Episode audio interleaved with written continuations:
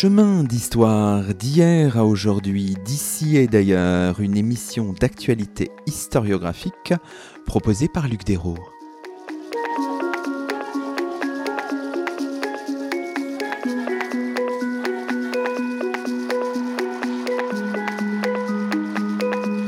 Bonjour à toutes et à tous, c'est le 110e numéro de nos chemins d'histoire, le 29e de la troisième saison, et nous avons la joie d'accueillir à notre micro Frédéric Gilly. Bonjour à vous.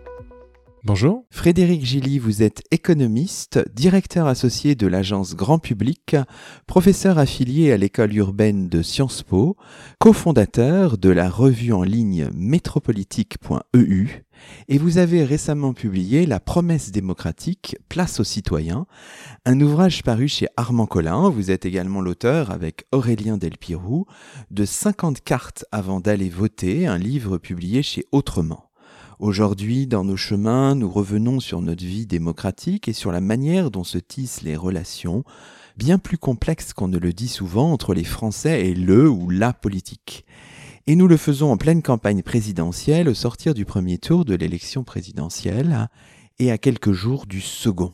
Partons, si vous voulez, de notre actualité, en quelque sorte, euh, en considérant un petit peu le premier tour de l'élection présidentielle, donc il vient d'avoir lieu euh, il y a quelques jours, le 10 avril dernier, et on peut revenir euh, sur un article publié par Grégory Rosière, un journaliste pour le compte de HuffingtonPost.fr, mais qui a bénéficié, si je, si j'ai bien compris, de votre expertise, un article qui a été pensé ou conçu avec vous, on mettra le lien sur notre site, où vous analysez les données électorales en découpant finalement la France euh, métropolitaine en cinq catégories, une catégorie pour les communes isolées, quatre catégories pour les communes urbaines, pour avoir quand même un regard sur les, les élections, pour avoir finalement un regard sur les élections assez serré qui nous permet de nous échapper du modèle traditionnel qui est finalement un peu faux France périphérique, euh, France urbaine, voilà, c'est pour aller au-delà, pour affiner les choses, c'était intéressant de le faire, vous êtes habitué déjà à manipuler les catégories, parce que je crois qu'au départ, vous êtes, Frédéric Chili, un statisticien en fait. Exactement, j'ai commencé à travailler à l'INSEE, donc euh, j'ai appris, je crois, à, l'INSEE, qui a un peu comme devise euh, mesurer pour comprendre que on avait absolument besoin de grandes catégories d'analyse, on avait besoin, j'allais dire, d'idéologie, de grandes utopies, mais que euh, on avait aussi besoin d'un travail très serré sur les chiffres, sur la réalité, de manière à faire l'articulation entre les deux, et que des chiffres sans une vision du monde, ça ne sert à rien, et une vision du monde qui se déconnecte euh, des données réelles de la société, c'est euh, pas franchement plus utile. Et c'est dans l'articulation entre les deux que se noue euh, la capacité politique euh, et l'intérêt du, jeu démocratique. Ça demande une exigence, effectivement, mais, mais c'est une exigence qui, euh, qui est utile pour la pensée. Et donc, au moment de... Effectivement, moi j'ai juste eu un échange avec Grégory Rosière et c'est lui qui a fait tout le travail, c'est lui qui a fait les analyses, et justement, je trouve que le travail qu'il a produit est très intéressant parce que, en gros, euh, si on revient sur les, sur les chiffres, quand on regarde la carte des, euh, du résultat avec euh, le candidat arrivé en tête au premier tour, forcément, ça donne une carte très très, je binaire, avec une grande masse de communes où Marine Le Pen arrive en tête, mais en même temps, c'est normal puisque elle arrive en tête dans beaucoup de communes rurales qui n'ont pas beaucoup beaucoup d'habitants mais qui représentent beaucoup beaucoup de territoires. Elle arrive en tête dans euh, quasiment la moitié des communes rurales de moins de 2000 habitants. En revanche, l'histoire se complexifie un tout petit peu pour les communes un petit peu plus grandes. Parce que là, alors que euh, Emmanuel Macron a longtemps été présenté comme le candidat des, des grandes métropoles, euh, de euh, implicitement hein, la France globalisée, cosmopolite, sans attache. En fait, le candidat qui arrive en tête dans le plus grand nombre de ces grandes métropoles, c'est Jean-Luc Mélenchon. Jean-Luc Mélenchon arrive en tête dans 12 des 20 villes de plus de 150 000 habitants en France, et il arrive en tête dans 56 des 100, 100 110 villes de plus de 50 000 habitants.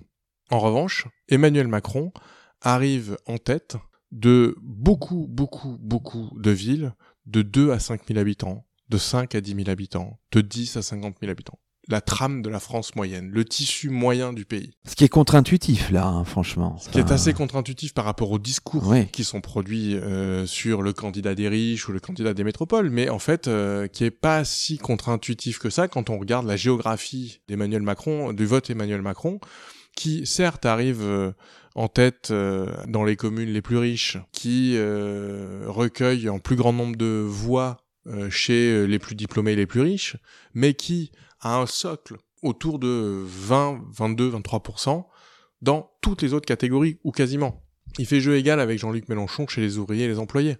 C'était déjà d'ailleurs le cas aux élections de 2017, où euh, ce qui était étonnant et très peu noté sur les résultats obtenus par Emmanuel Macron en 2017, c'est qu'il avait un étiage extrêmement élevé. Il faisait au moins 15, 16, 17% dans toute la France. Et donc, euh, c'est, je dirais, avant tout un candidat qui est présent partout dans le pays. Et ça finit par faire beaucoup, beaucoup, beaucoup de monde, sans avoir euh, besoin de représenter un électorat en particulier. Et ça, on ne le voit pas ou on ne le note pas parce que dans le débat médiatique, on a besoin de catégoriser, on a besoin de, de mettre des étiquettes. Ça aide pas à penser. Là, on touche d'emblée, hein, finalement, dans cette conversation, un, point un peu nodal de toute votre réflexion, c'est-à-dire un peu déchirer le discours médiatique pour aller à la racine des choses. Alors là, en passant par les chiffres, dans, on le verra tout à l'heure, dans la promesse démocratique, en allant interviewer, interroger les gens. Enfin voilà, c'est un peu votre méthodologie, euh, Frédéric Gilly. Oui, après, la, grande difficulté, c'est euh, d'arriver sur cette base-là à pas juste déconstruire, mais à reconstruire euh, des espaces de, de travail parce que il s'agit pas juste de dire que euh, les médias ont tort ou que les choses ne sont pas ce qu'on pense. Euh, encore faut-il arriver à tirer des fils. Et là, moi je suis assez convaincu que ces fils-là, on peut pas les tirer tout seul. Ces fils-là, on a besoin de les tirer collectivement. C'est pour ça, ah, normalement c'est à ça que servent les partis politiques, Normalement, c'est à ça que servent les espaces médiatiques, c'est à ça que sert l'espace démocratique, à confronter des visions concurrentes de la réalité, mais concurrentes pas au sens où il y, a, besoin qu'une s'impose à l'autre, mais elles sont différentes et elles sont en dialogue.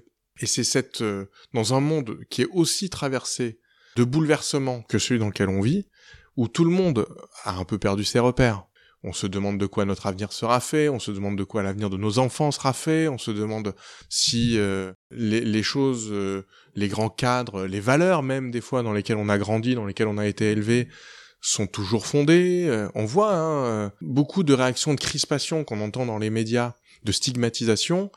J'ai tendance à penser, à faire confiance, à prêter à ceux qui les portent, que c'est pas de la haine, c'est plus de la désorientation et que euh, des gens peuvent être très vitupérants parce qu'ils sont fragilisés dans la perte de choses qui les ont intimement constituées. Et donc c'est pas en les mettant au banc de la société qu'on va arriver à construire quelque chose de commun, c'est en essayant de comprendre d'où vient leur déstabilisation. Vous parliez de l'atlas qu'on a fait euh, avec Aurélien Delpiron, on était juste avant les élections présidentielles, et les éditions Autrement nous commandent un atlas sur la France. Et on se dit, est-ce qu'on fait un atlas de géographes, d'économistes, de sociologues, en faisant un tableau de la France? Et puis on se dit, mais non, en fait, euh, c'est pas à nous de dire des vérités établies sur la France. D'ailleurs, on n'en a pas vraiment. En revanche, une élection présidentielle, normalement, c'est un moment dans lequel le pays se met en débat. Et donc, peut-être qu'on peut essayer d'illustrer ces débats et pas forcément d'illustrer ce qui nous semble être les vrais bons débats qu'il faudrait avoir, mais essayer de comprendre comment ça se fait que dans ce pays, depuis 30 ans à peu près, 30-40 ans, il y a des anciennes qui reviennent systématiquement. Les chercheurs ont beau documenter le fait que c'est des faux débats, ça reste visiblement de vraies questions. Est-ce que la France est en déclin? Est-ce qu'on vivait mieux avant? Est-ce que la politique peut plus rien? Est-ce qu'il n'y a plus d'avenir? Toutes ces questions-là, est-ce que la France est en train de s'archipéliser? Toutes ces questions-là, ces cinq questions qu'on traite dans le livre, on a l'impression que les, sociologues ont beau dire que il n'y a pas d'archipélisation de la société. Il y a des trajectoires individuelles d'émancipation, il y a des, des, envies qui peuvent conduire à une idée d'individualisation, mais d'individualisation dans un collectif. Les géographes ont beau dire qu'il y a de la circulation, que les gens sont pas assignés. les scientifiques ont beau apporter jour après jour la preuve que les grands trucs qu'on a dans, la dans, dans les médias sont faux, bah, visiblement leur discours percute pas. Donc ça, c'est qu'il y a des il y a des vraies raisons au fait que les discours percutent pas. Et on a essayé de se poser ces questions-là dans l'Atlas, en essayant de comprendre, mais en fait, par exemple, pourquoi est-ce que depuis aussi longtemps, on a l'impression qu'on vit mieux, on vivait mieux avant ou que la France était en déclin? Ça fait 100 ans qu'on dit que la France est en déclin. On disait que la France était en déclin avant la Première Guerre mondiale, que la France était en déclin dans l'entre-deux-guerres, que la France était en déclin dans les années 70, que la France était en déclin dans les années 90, la France est encore en déclin aujourd'hui, sauf que je pense qu'il y a beaucoup d'endroits dans la planète qui aimeraient être en déclin aussi bien que nous. On a tous une certaine idée de la France. Et ça va très très vite. Hein. C'est-à-dire que des gens qui sont arrivés dans ce pays depuis dix ans parlent très vite quand on les interviewe du glorieux passé de la France à entretenir. Ils héritent, ils récupèrent, en habitant dans ce territoire, en dix ans, ils récupèrent 25 siècles de glorieuses histoires euh, et nos ancêtres les Gaulois, etc. Donc euh, cette question-là, elle renvoie plutôt à l'idée que dans un monde dans lequel on perd nos repères, on se demande quelle sera la condition du maintien d'une certaine euh, rang pour la France.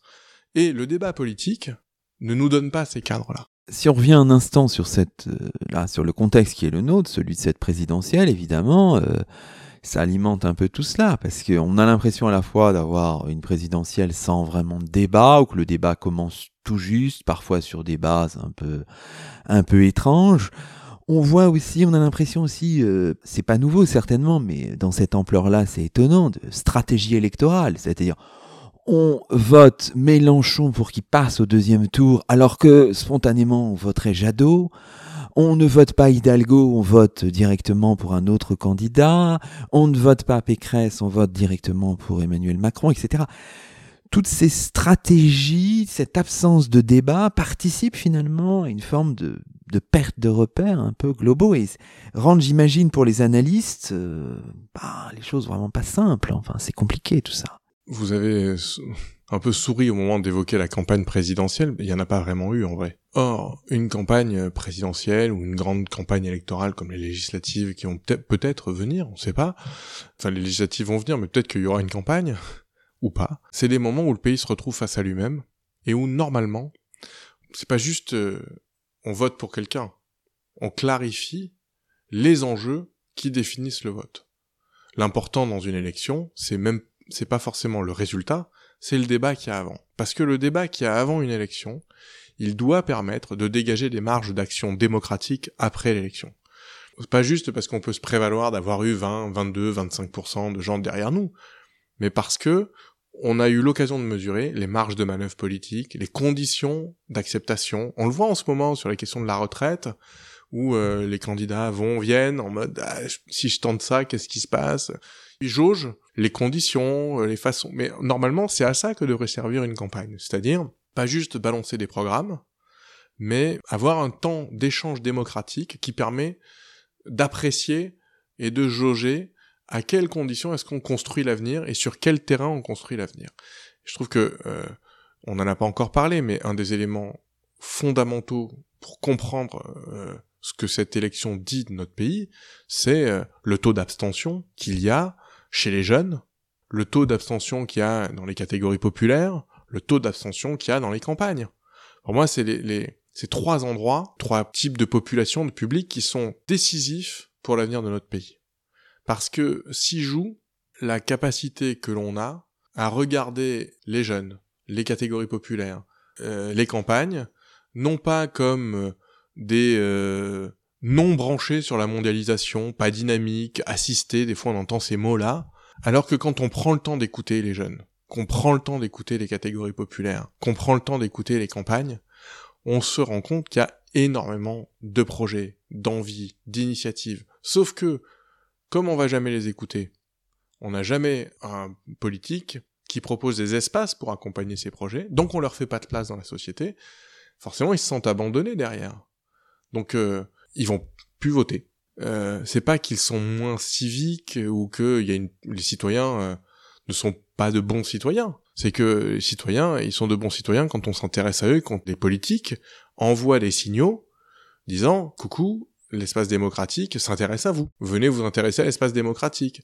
Si année après année, élection après élection, l'espace démocratique dit systématiquement, envoie systématiquement le même message en disant de toute manière, vous ne comptez pas, et à la fin on prendra les choses qui seront bonnes pour vous, les gens finissent par s'en désintéresser. Ce qui est difficile là je trouve en ce moment, parce que cette semaine-là, cette semaine qui a commencé le, le lundi 11, c'est qu'on voit une certaine forme de de frontalité. On l'a vu avec l'actuel président de la République qui fait campagne, qui va dans des zones qui lui sont pas forcément euh, très favorables, le nord, l'est, etc.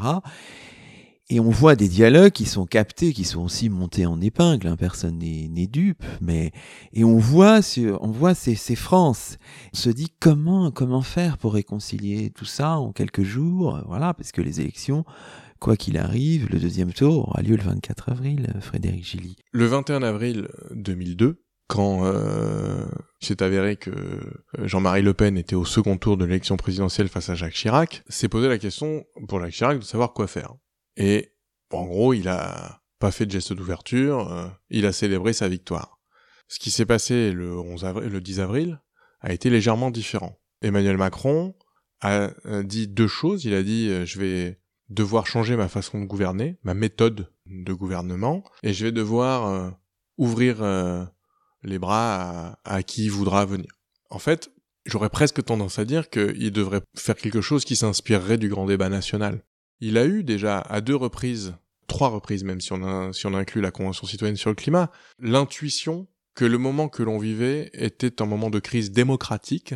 La première fois, c'est quand il fait sa campagne en 2016, il lance sa campagne en 2016 par une grande marche à travers le pays. Le problème, c'est qu'il récolte énormément de soutien, il récolte énormément d'avis, et derrière, on ne voit pas, ni dans son programme, ni dans son projet, ni dans le début de son mandat, ce qu'il doit à cette écoute. La deuxième fois, c'est dans le grand débat national. Le pays est en crise, et le président de la République, ou le chef de l'État, en l'occurrence, euh, euh, dans une situation de crise, dit « je vais consulter le pays ». Mais pareil qu'en 2016, il fait un pas vers la population, et puis derrière, il le transforme en quasiment QCM et grand show dans lequel il va parler.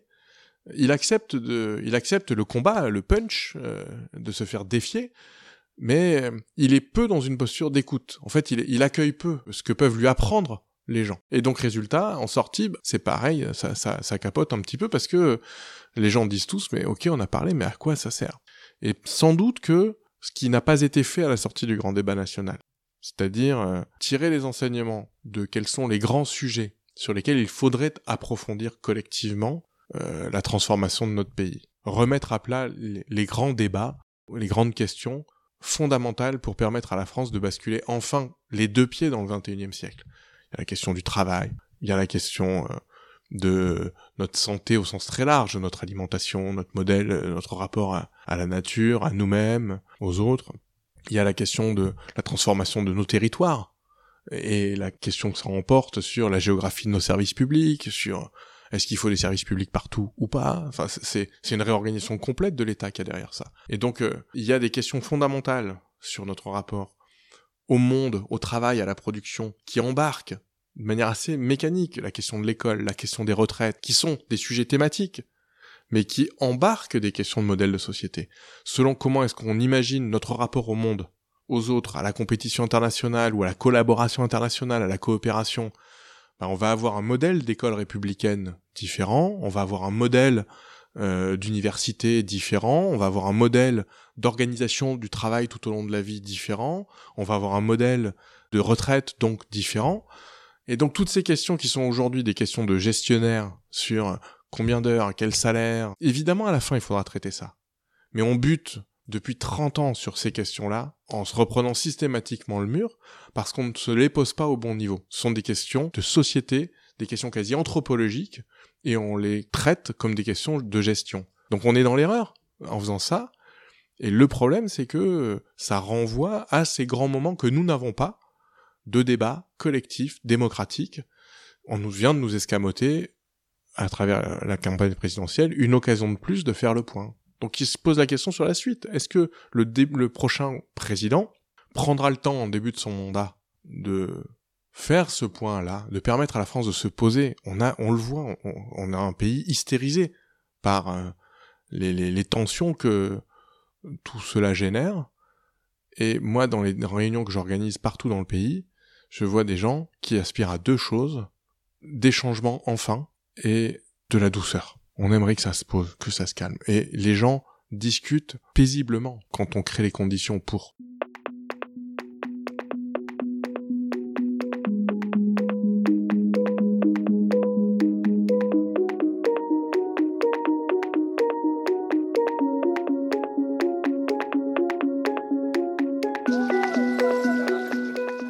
Vous écoutez Chemin d'Histoire, une émission d'actualité historiographique. Aujourd'hui, Luc Dérault s'entretient avec Frédéric Gilly, économiste, directeur associé de l'agence Grand Public, professeur affilié à l'école urbaine de Sciences Po. Frédéric Gilly qui a récemment publié La promesse démocratique, Place aux citoyens, un ouvrage paru chez Armand Collin.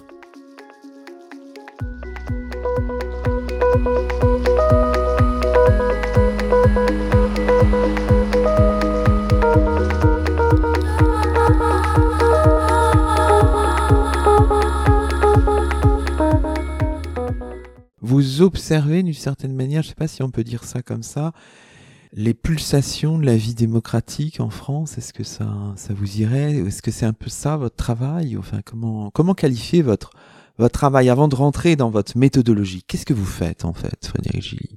À l'origine, je travaille dans notre fonction publique. Je fais de la recherche, j'écris des rapports, des notes pour des ministres, euh, je conseille, et je me rends compte au bout de dix ans que c'est un travail qui produit des fois euh, des bons conseils, j'espère, mais qui n'a aucune portée sur la réalité, qui transforme pas la vie de mes concitoyens. J'ai fait des longues études, la société euh, a finalement beaucoup investi sur moi, et en retour, bah est-ce que ce que je fais euh, améliore la vie de mes parents, de mes voisins, euh, la mienne, celle de mes enfants, celle de mes concitoyens En fait, pas vraiment. J'ai peut-être des bonnes idées, mais ça percute pas, et je vois que je suis pas le seul. Il y a plein de gens, des chercheurs, des experts, des qui ont des bonnes idées, et ça percute pas. Des, des, des architectes qui font des bons projets, et ça change pas les villes.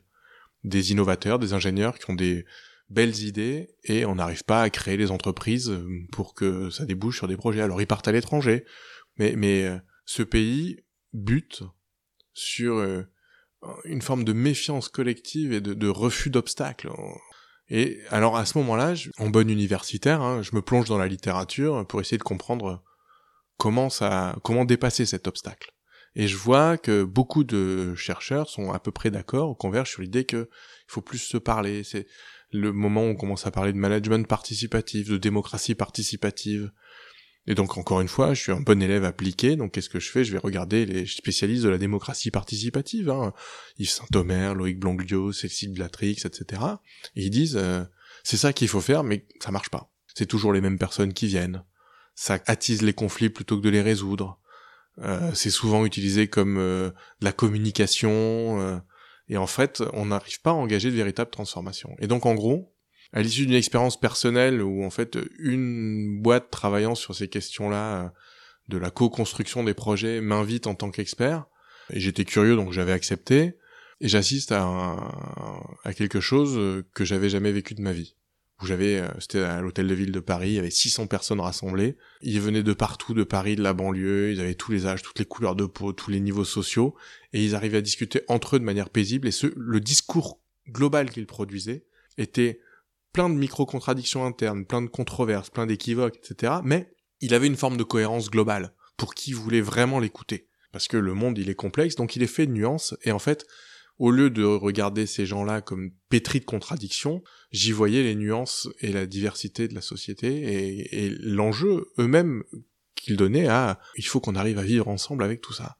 Et donc depuis, j'essaie de trouver, donc depuis je trouve que j'ai rejoint cette, cette entreprise, j'ai racheté cette agence avec mon associé Laurent Sablic. Grand public. Et euh, depuis maintenant euh, 12 ans, avec euh, les dizaines de salariés, de journalistes, de consultants euh, avec lesquels on travaille, on essaie de, de, de comprendre comment rendre possible des transformations permettant de d'améliorer la vie des gens en les associant à ces transformations, en essayant de, de créer les conditions pour que les experts, les élus et les gens qui participent contribuent tous à quelque chose d'utile plutôt que de se tirer dans les pattes les uns des autres.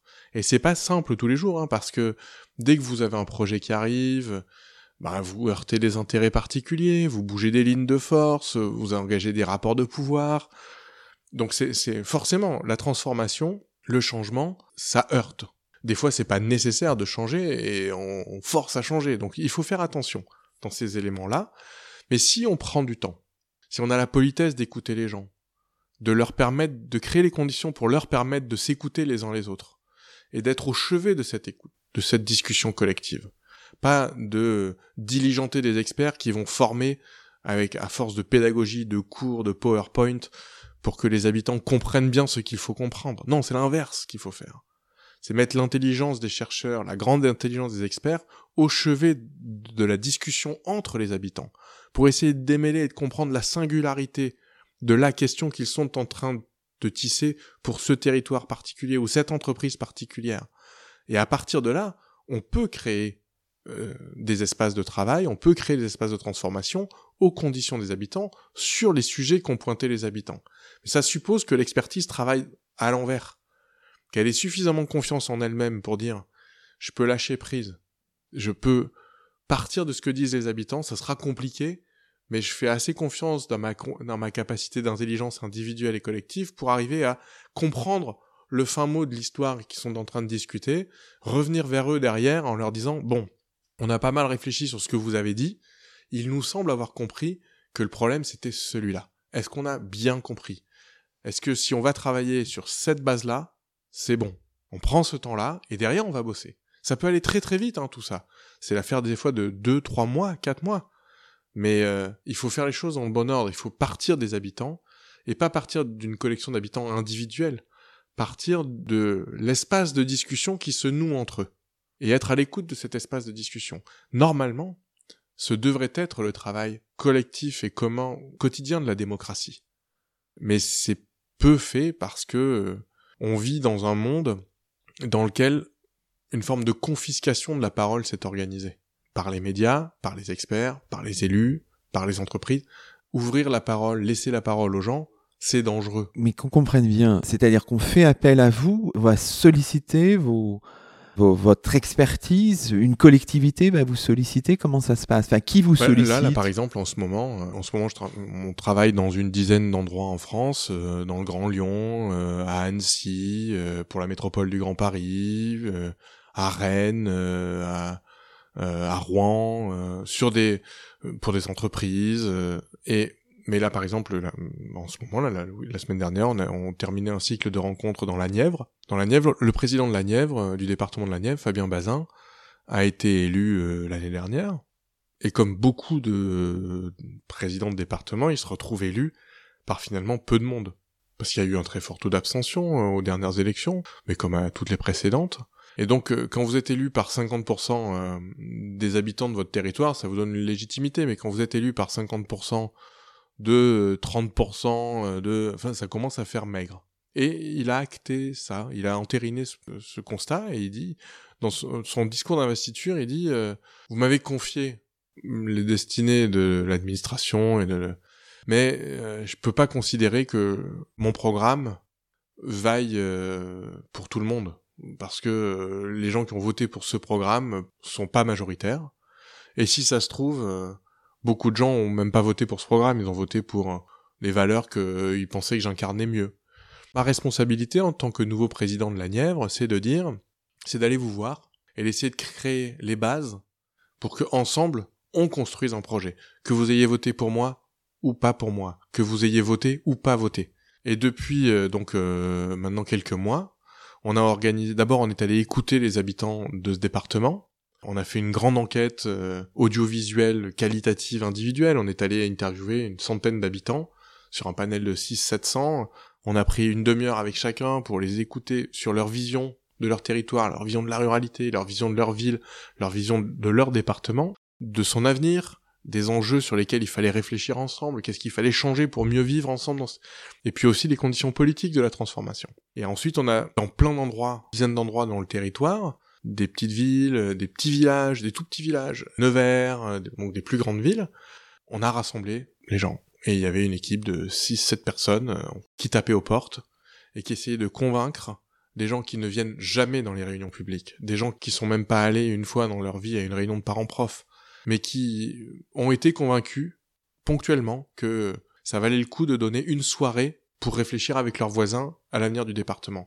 Et ça, bah, réunion après réunion, ça fait qu'il y a euh, plus, plusieurs milliers de personnes qui sont venues réfléchir à l'avenir de la Nièvre. Si les élus travaillent sur cette base-là, il y a la base pour un élargissement et une refonte du projet collectif. Je comprends, mais on pourrait se dire comme ça quand on connaît pas vraiment le sujet, mais est-ce que c'est pas le rôle finalement de la Commission nationale du, du débat public de faire ce genre de choses, euh, Frédéric Alors en fait, la, euh, la, Commission nationale du débat public, elle a été créée euh, bah, après la loi Barnier, notamment essentiellement pour accompagner les grands projets d'aménagement.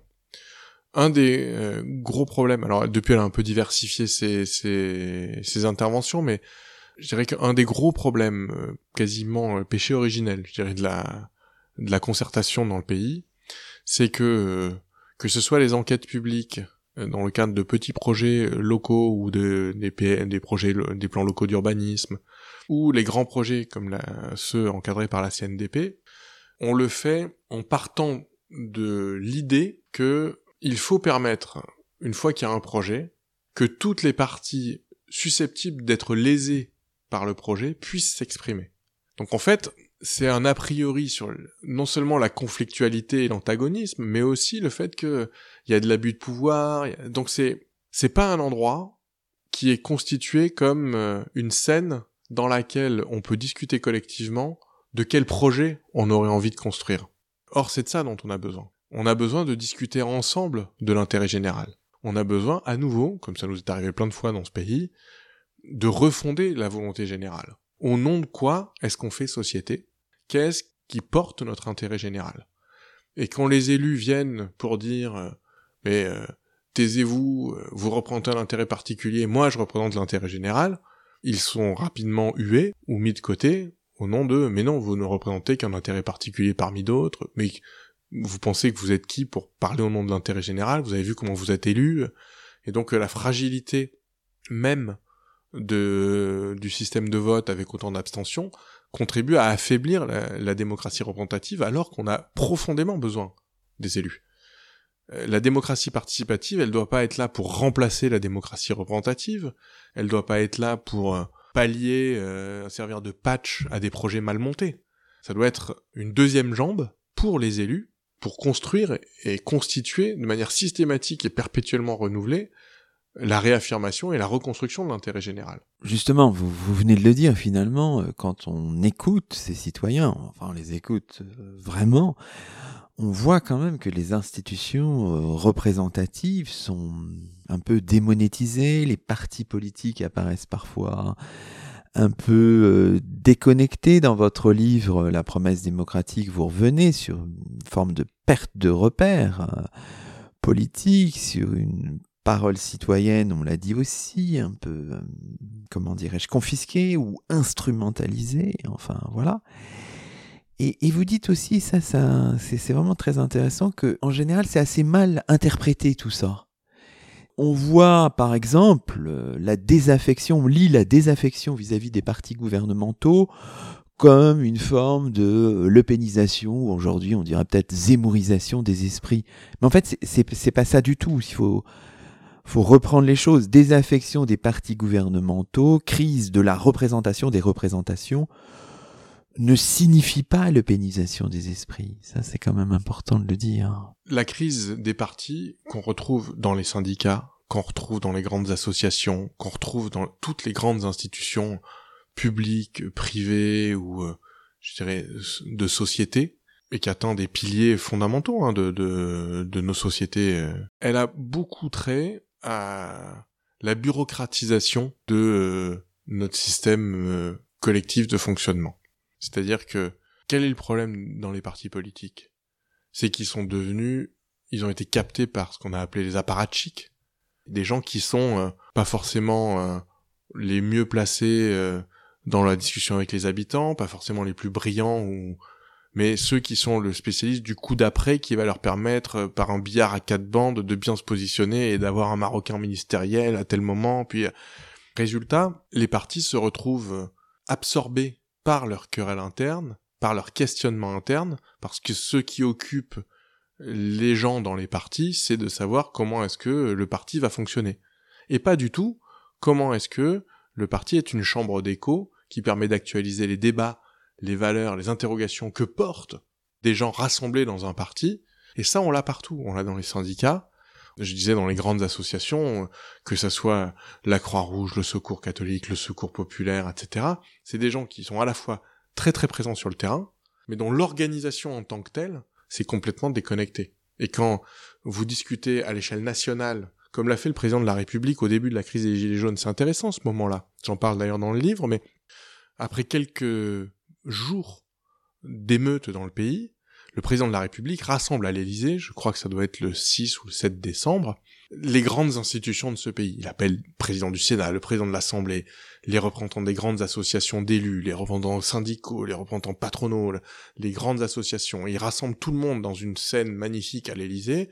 Il leur dit euh, euh, j'ai échoué, je voulais refonder la démocratie, j'ai échoué, aidez-moi il y a forcément toujours un doute euh, en France quand le président de la République dit ça. Est-ce qu'il est le chef de l'État? La pyramide avec euh, euh, les directeurs d'administration centrale et puis l'administration déconcentrée, enfin toute l'administration de l'État avec au sommet le chef de l'État. Ou est-ce qu'il est le président de la République? Assez horizontal avec l'objectif de mettre tout le monde en musique. Et là en fait on pense qu'il est le président de la République qui va réconcilier tout le monde et pas du tout, c'est le chef de l'État qui parle à d'autres têtes, et finalement, en quelques jours, ils se rendent compte que ces têtes de pont avec lesquelles ils discutent sont les chefs de rien du tout. Parce que les bases syndicales, elles sont dans la rue avec les gilets jaunes, ou elles sont complètement déconnectées, mais en tout cas elles sont complètement coupées de la tête. Et la tête a aucune prise sur l'appareil. Et donc sur la, l'ensemble des militants ou des adhérents. Et cette coupure-là, qui passe entre tout le sommet de toutes les hiérarchies et toutes les bases, qui fait que les messages des bases remontent pas, qui fait que on parle de choses entre voisins et on a l'impression que jamais dans les médias ou dans les bureaux ministériels ou dans les conclaves ou dans les conseils d'administration, c'est de ça qu'on parle.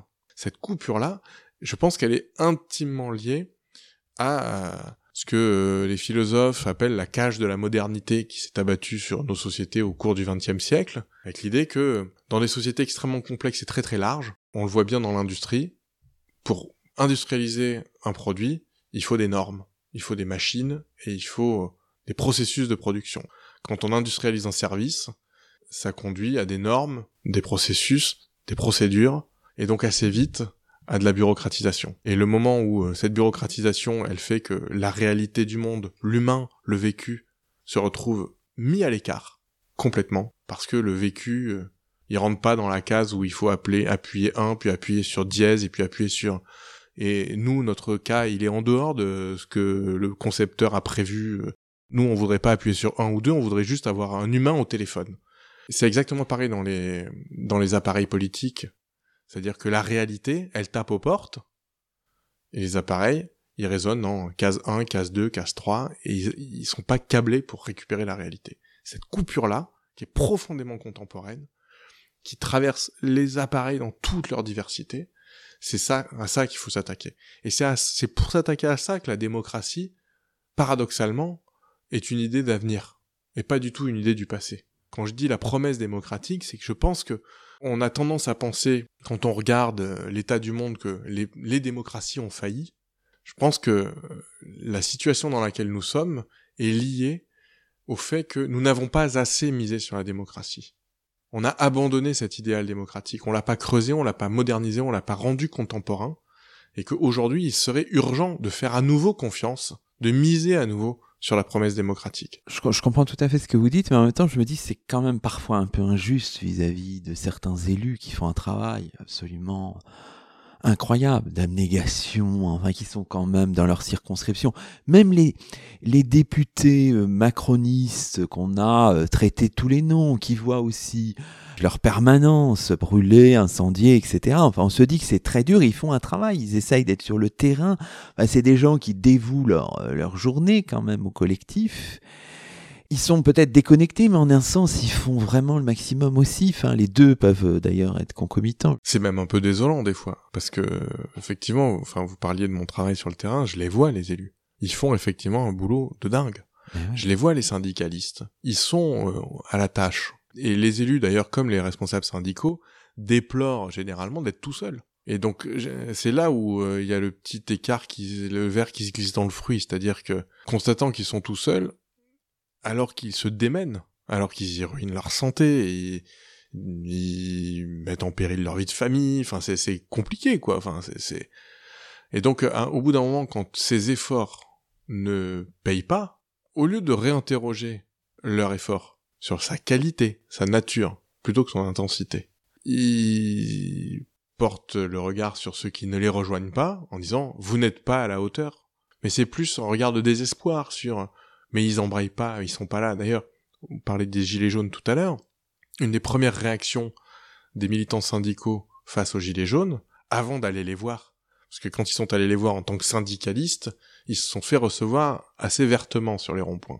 Et puis il y en a certains qui sont quand même retournés. Ils ont pas mis le badge de leur syndicat au début, ils sont allés sur le terrain. Et ils ont passé des journées, des nuits à discuter. Le- le- les premiers temps, c'était mais ils se prennent pour qui? Nous, ça fait 20 ans qu'on milite, eux, ça fait trois semaines qu'ils se réveillent, et ils voudraient qu'on les écoute, mais s'ils avaient été à nos côtés pendant les 20 dernières années, on n'en serait pas là. Et ce sentiment d'injustice là, euh, c'est terrible parce que on les comprend, les élus, on les comprend, les syndicalistes qui disent ça. Parce que ils peuvent légitimement avoir le sentiment d'une injustice entre l'effort qu'ils ils y ont mis leur vie quoi dedans. Mais ils se sont, je dirais, mal engagés. Sans doute qu'ils pourraient même moins s'investir s'ils s'investissaient mieux, s'ils prenaient plus de temps pour écouter, s'ils ils prenaient plus de temps pour laisser les autres venir. Je dis pas que ça solderait tout. Il y a une individualisation de la société, il y a, mais on peut aussi adapter nos cadres de militantisme, nos cadres de travail, nos cadres d'effort, nos cadres d'engagement, selon l'institution qu'on représente, pour intégrer ces, questions-là. Terminons cette émission peut-être avec, euh, je sais pas, une lueur, hein, parce qu'on voit bien que notre modèle démocratique euh, semble en panne. Alors vous évoquez aussi dans le livre, ça c'est passionnant, des alternatives, le jupitérisme, le populisme, le colibrisme. Alors ça c'est intéressant aussi, des initiatives un peu un peu ponctuelles. Mais je voulais peut-être vous interroger pour finir sur les espérances démocratiques. euh, Aujourd'hui, quelle démocratie euh, participative inventée? Alors, on a le souvenir de cette convention euh, sur le climat, là, qui semblait prometteuse en quelque sorte, et puis qui a déçu parce que probablement, il n'y a pas que ça, le pouvoir politique l'a largement